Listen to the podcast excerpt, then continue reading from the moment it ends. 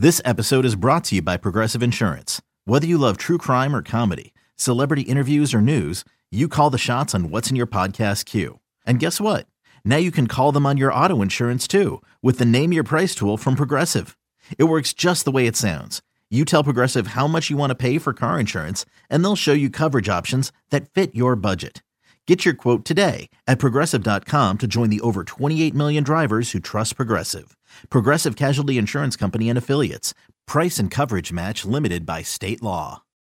When you need mealtime inspiration, it's worth shopping Kroger, where you'll find over 30,000 mouthwatering choices that excite your inner foodie. And no matter what tasty choice you make, you'll enjoy our everyday low prices, plus extra ways to save, like digital coupons worth over $600 each week. You can also save up to $1 off per gallon at the pump with fuel points. More savings and more inspiring flavors make shopping Kroger worth it every time. Kroger, fresh for everyone. Fuel restrictions apply.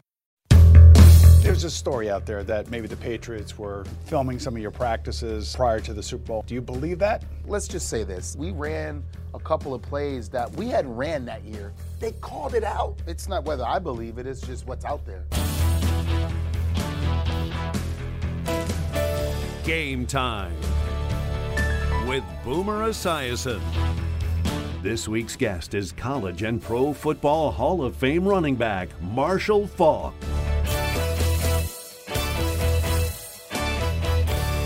Presented by GoDaddy. You know, as a kid hoping to escape the projects in New Orleans, today's guest had the impossible dream of becoming a star like Walter Payton and his other football idols. Amazingly, he did it with a combined college and professional career that is really second to none. Upon becoming a first ballot selection for the Pro Football Hall of Fame, he declared it was the fulfillment of his life's dream. It's my pleasure to welcome one of the greatest running backs of all time, a buddy, Marshall Faulk. Marshall, great to see you, man. Thanks for having me, Boom. It's great to be here. And uh, so let me ask you. Let's start with you in high school. You you grew up in. Uh, the Ninth Ward mm-hmm. of New Orleans, and we all know about the Ninth Ward after Katrina and everything else, but not really a safe place to grow up, I would imagine. And somehow all. you made it out of there. Uh, what what were the reasons uh, for you getting to where you are today when you think about where you grew up? You need great people around you. My high school football coach, Wayne Reese, the things that he instilled, the things that he made uh, important, it really kind of paved the way for me to to become not just the athlete, but the student athlete that I was. Is it a true story that he saw you getting into a van that you probably yes. shouldn't have gotten yep. into? And he stopped the van and got you out of the car? Yep, yep. Got me out of the car. Literally I had to then clean the boiler room, clean the gym. Uh, it, it, was like two months of that every day. It was just, you know, things like that. You, you don't really think about it. I was about to go joyriding. I was about to go have fun. Yeah. Uh, and he just helped me make a, a, a, good decision. I was upset. Yeah, I'm sure you were. but you I didn't understand at the time what that decision meant for me. Anytime I'm asked about coaches and what what what coach had the biggest influence on you, I always talk about my high school football coach because at that point in time, I had no idea. He was the one who instilled in me, hey, you know you can go to college. You can get a scholarship to play football, go to college and get a college education and change the narrative for you and your family. You know, coming out of the ninth ward, I'm wondering why doesn't, you know, Marshall Faulk end up at an SEC school and right. become the next great running back at LSU or Alabama? But maybe you were too small. Maybe they wanted you for another position. Well, they wanted me to play cornerback. Uh, come but, on. And, you know what? Here's the thing, and, and, and this is how I always explain it. Um, things have changed in today's whole recruiting process. When I came out uh, on offense, I played quarterback, running back, split end, flanker, mm-hmm. tight end. On defense, I only played corner. I kicked, I punted, I held. So I, you know, I, I, did everything. But on defense, they got a chance to see me. I followed around the best receiver, yep. cover corner. That's what I did. So it was easy for them to see me in that light. How did you find San Diego State? So there's a guy, and um, you've, you've heard his name, uh, Curtis Johnson. Yeah. He's the receivers coach down at the New Orleans Saints. Mm-hmm. He was at the University of Miami. He was the head coach at Tulane University. So he's been around. And um, he was actually at a game that I was the cover corner playing against our high school rival, a guy named Ray Peterson, who also went to San Diego State mm-hmm. with me. I was covering him. So he came to see another guy and he saw me. you were the mistake. Yeah, yeah, and he, and he, and he saw me. And uh, he watched me play and, and took the tape back to Coach Luginbill and he said, Al, listen, this kid is a game changer. And, and, they, and that, was, that was the Did he- relationship. Did he see you as a running back though? I he mean, saw me as an athlete an in athlete. a sense, and he saw me play different positions. And he said to me, I, I remember when we were talking, um, he said, I just know when you have the football, it's awesome. Whether you catch an interception, whether you returning a kick, and and that's that's how I felt about when I played the game. And so I took a trip to San Diego. Now coming from the Ninth Ward in, in New Orleans, you get off a plane, you're like, I'm landing. I'm like, oh my God, This is paradise. I, want to live here. Yes. I want to live here. That's all I knew. I wanted to live there. and you decided that was your place. That was it. And when you got there, where were you on the depth chart as oh a my? God, I was, I was. They, they, they literally gave me a scholarship. I was, I was. There was a senior. There were two seniors, two juniors, and there were three other freshmen that came in with me. that were playing running back. Yeah, there- yeah, You had that many running yes, backs? that, yeah. In a one back hmm. system, Wow. so where were you on the depth chart? I was last.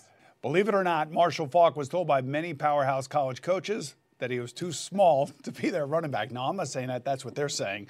So it was very gratifying, I'm sure, when his first major opportunity to play at San Diego State, the skinny little freshman ran for an NCAA record 386 yards and seven touchdowns.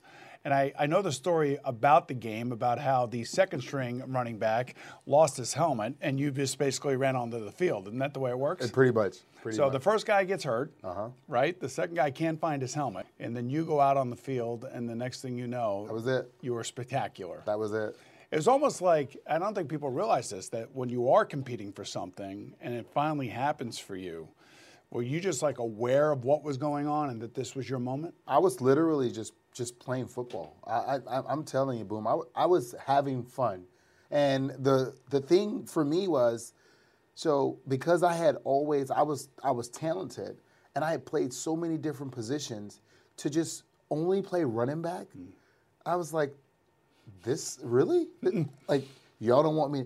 I don't have to do anything else. Well, you're not playing in high school anymore. Now you're at a major university. Yes, yes, but I mean, I had never, I'd never only played one position. But what was it like after that for you? Because you didn't you didn't start the next game, did you? No, no, I, I didn't start the next game. Um, I didn't start like the next maybe two or three games. I was just heavy in the rotation, and and I kind of felt I, I I- I seriously felt bad for the guy. Uh, his name was TC Wright, and uh, and TC was a you know he was a we were in the Western Athletic Conference, the WAC. He was WAC conference player, you know, of the year, coming back for a senior year, and They we told were- him to come back for yeah, senior year, Coach right? Asked him to come back. He he probably could have went and, and got drafted. Mm-hmm. Now he was a JUCO All-American transfer, had a great junior year, and just came back. And I, f- I felt bad for him because he taught me a lot about playing the game and, and, and, and how to do certain things within the offense. And, and and at the time we started we were splitting carries. So he'd have 18, 19, 20 carries for like 70 yards and I'd have like 10 carries for like 150. yeah, they can get a coach fired if you play the wrong people. You know I'm that, don't you? it- but it was just uh, it, yes. And Coach Luginbill had it, it was a tough decision because usually when you're in that situation, you just put the kid in that's that's that's that's hot. Like okay, this kid gives us a better chance to win. Seeing those numbers and reflecting back on that game, I mean, uh, you've had a lot of great games in your life, Yeah. but that had to be like the greatest game of all time. It was it, it's confirmation, you know, and that's all we ever want to know is that we can do it. Did you ever doubt yourself at It- all? It's not. It wasn't really a doubt. Like I knew I could play football. I knew I could play on a on. on I, I could play college football. It, it wasn't a question. It was how good am I going to be? Like how how good am, am, am I just going to be good? Am I going to be great? Am I going to separate myself from everybody that's ever played? And that's what I didn't know. You, you don't know those things. Marshall Faulk, the Hall of Famer, the first ballot Hall of Famer, by the way, and congratulations for that. You know, we were talking about being an athlete uh, as a running back, and I always thought of you when I covered you as like this hybrid guy. That you were a great running back for sure, like Walter Payton, but you were more than just that hard charging running back. You had the ability to catch the ball out of the backfield, which obviously being a part of the greatest show on turf was utilized very heavily. It was, and uh, it started for me. I, I caught the ball some in college, and, and they'd split me out, and I'd run nine routes, and you know, I could catch the ball over my shoulder. I could locate the ball in mid-flight. Things that that people at times struggled with that didn't play wide receiver. When I got to to Indianapolis with Ted Marchibroda, and, and Ted sat me down and he showed me all of Thurman Thomas's stuff. sure, yeah. He Getting a little bit older, He that's would why. literally, he Yes. would literally call me Thurman, and he would say, "This this is how we are going to use you." We pretty much ran Buffalo's offense. Oh, the whole K gun. everything, Right, yeah. everything. We ran it all, and and I knew from then I had to go from what running backs did to working out more with, with what receivers did, and how I wanted to condition myself to play whole games, to stay in the game. You know, receivers take a break when there's a running play. Right, running backs take a break field. when the passing play. Right. I was involved in it all. You actually played with a rookie by the name of Peyton Manning. I did. What's your recollections of the first time that you met Peyton Manning and you saw him operate as a rookie in the NFL? just uh, how smart, just intelligence. Uh, he came into our first mini camp calling the plays without the coach giving him the play. Really? Wow, that's pretty. That's saying something. So they they gave him the playbook early, and he came in with an understanding of what we were trying to do. And uh, I, I remember just that whole that whole first year with him. He threw 27 interceptions, I believe, that year. Every interception Right. that he threw, I was in. When we would walk to the sideline afterwards, it was about maybe the 15th interception. He'd say, "I just didn't think he could get there." You know, was just, I just didn't think he he had a could lot get to there. learn, right. At about 15, I looked at him. I said, "They all can get here on this level." Did you ever get frustrated playing with him? no, it was fun. It was fun because I understood. You know, I, I understood what being young, uh, being a top pick, and having all that pressure to come in to be the savior. I knew what that was like. I wanted to be there for him. Was there ever a moment where you said that he's not going to be that good, or did you always see greatness Uh, for him? It, it was never a question because because the things that let's say something happened in a game and you ran something or you did something, you better not. If, if you did it again, he got you. He always learned from the mistake, and you know, as a quarterback, you you have to file that stuff because you're going to see it again. You should be a quarterback coach. All right, welcome back, everyone, as we continue with 1999 Super Bowl champion Marshall Faulk, who was also a three time NFL Offensive Player of the Year and the 2000 League MVP as a key component to the St. Louis Rams' vaunted greatest show on turf. And I covered a lot of those games. They were a lot of fun, man. Mike Martz was unpredictable. Dick Vermeil was crying all over the place. Uh, how did you feel when you first found out you were being traded to the Rams? Uh, I was sad. You know, I played one year with Peyton. I kind of see where we're going. Yep. Uh, I'm, I'm in year five. I got about maybe four, maybe maybe five good years left in me. Were we going to win a championship by that time? It just didn't look like it in Indianapolis. So I, I felt like it was time for me to move on, to get a fresh start. Not to mention uh, Bill Bill Polian had came in and you know changed some things up, and and I and I wanted to leave. And I I kind of I said, these are two things that I want. All right, I want to play on grass, no, which they didn't do, of course. and I want to play on the winning team. Yeah, and the Rams weren't a winning team at that moment, which is amazing. Yeah. And when you think about your addition to that team, when did you realize, or when did you guys realize in St. Louis that you were going to be that good? What what what what was the the spark that that gave you the idea that you could be great? I, I, in minicamp, actually, Really? it was. It happened in minicamp, uh, I'm, and I'm so glad. I, I, I think I thank my agent every time because my agent talked me into going to minicamp practice. I just got traded. I was like, I don't want to go there. He said, Do me a favor, go to minicamp, and I went, and I remember meeting Torry Holt, Isaac Bruce, Trent Green, Roland Williams, Orlando Pace, Grant Wistrom. Uh, I'm, I'm talking like top pick guys, and we sat around, and it was just like, well, like why why can't we be a good team? And I'm listening to these guys. Now we scrimmaged against them the year before, the Colts and the Rams. We met because Dick Vermeil and Jim Mora are good friends. I think they were at UCLA together, and I remember I was like, man, these you know they, they're, they're pretty good. But for whatever reason, it just didn't happen for them. Yeah. Did you feel like they were trying to convince you to stay there and want to stay there? The only person that was convincing me was Mike Martz because he was the offensive coordinator and he was like, Marshall, here is how I'm going to use you. He showed me some stuff about the offense. He said, These are the things that I'm going to need you to do. It was just aggressive. Yeah. He It was very aggressive. He No. showed me the playbook. It was aggressive. It, it was, and it was amazing. It was uh, it was revolutionary, really, Yeah. what it was. And it was speed on the outside. It was accurate quarterbacks, and lo and behold, who knew Kurt Warner was going to become Kurt Warner? game. He really did, and he had the quick release. And unfortunately for Trent Green, Yeah. you know, he had to you know get hurt in preseason, which was really just debilitating for him. But at the end of the day, when you look at the track meets that you guys got yourself into, it was almost impossible for teams to stop you because of all those great athletes. So, uh, again, it's the story of the athlete joining other athletes and becoming part of maybe one of the greatest offenses the NFL has ever seen. And I want to get right into the big moments of your life, and of course, the Hall of Fame is one of them. But before that, Super Bowl 34. Yeah. Uh, so I did the broadcast of that game, and, and there you go. Uh, and, and I'm telling you, he comes this close to the end, and there's the big tackle by Oh, Mike man. Jones. I mean, were you guys worried that Steve McNair was going to pull that thing out? Yes, I, I was, but I, I was more worried because because Jeff Fisher was a gambler and not getting a chance. w- Would he go for two? Mm. Because they could, you know, it, it was tie or go for two. Right. I, I wasn't sure what he was going to do, and and I couldn't imagine if they went for two, not having a chance to like win the game. Now, that's you know when you when you play offense, that's, you want to be out there Sure you do. to win the game. You don't want your defense out there, you know, when there's when there's a game winning play. And I that's I was I was sitting at the far like 30 on my on my hands and knees like like like like like oh my god, just looking at the play.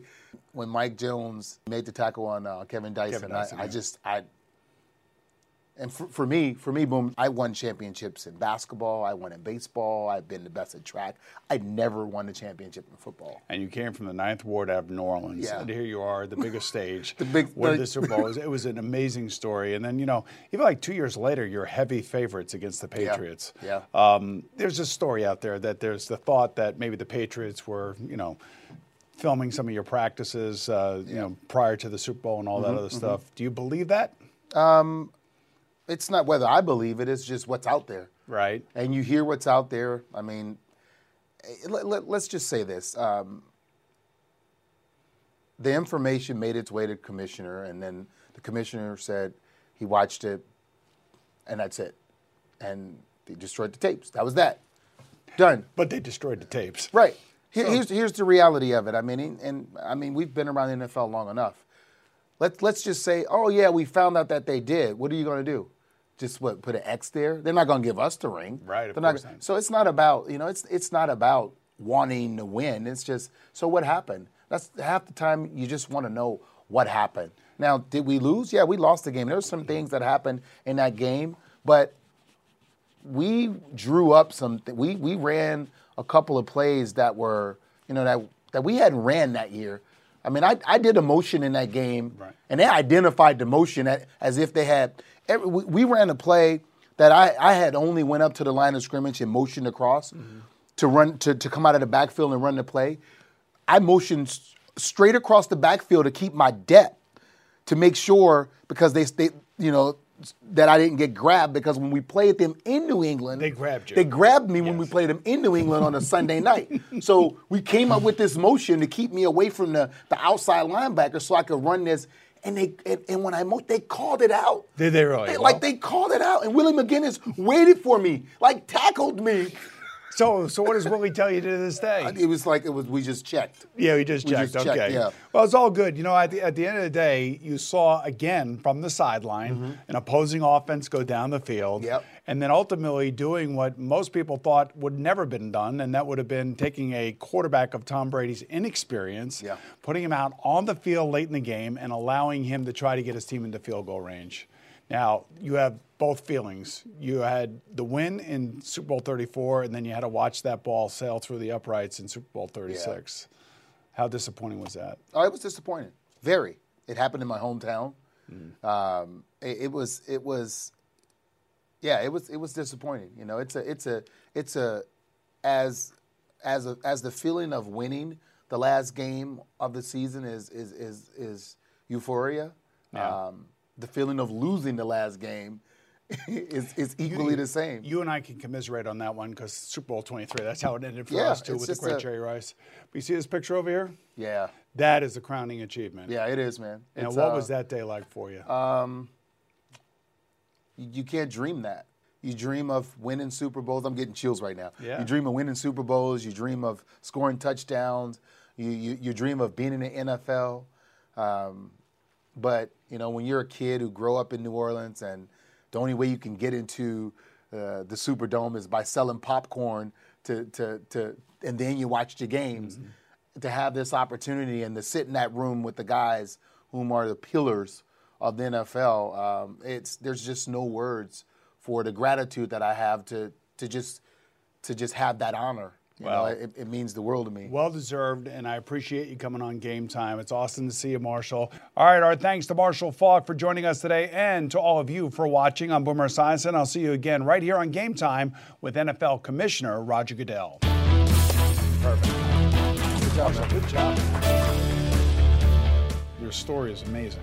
It really, you know, it's it's really it's a it's a story for every young kid in America. Like you can make it. You can.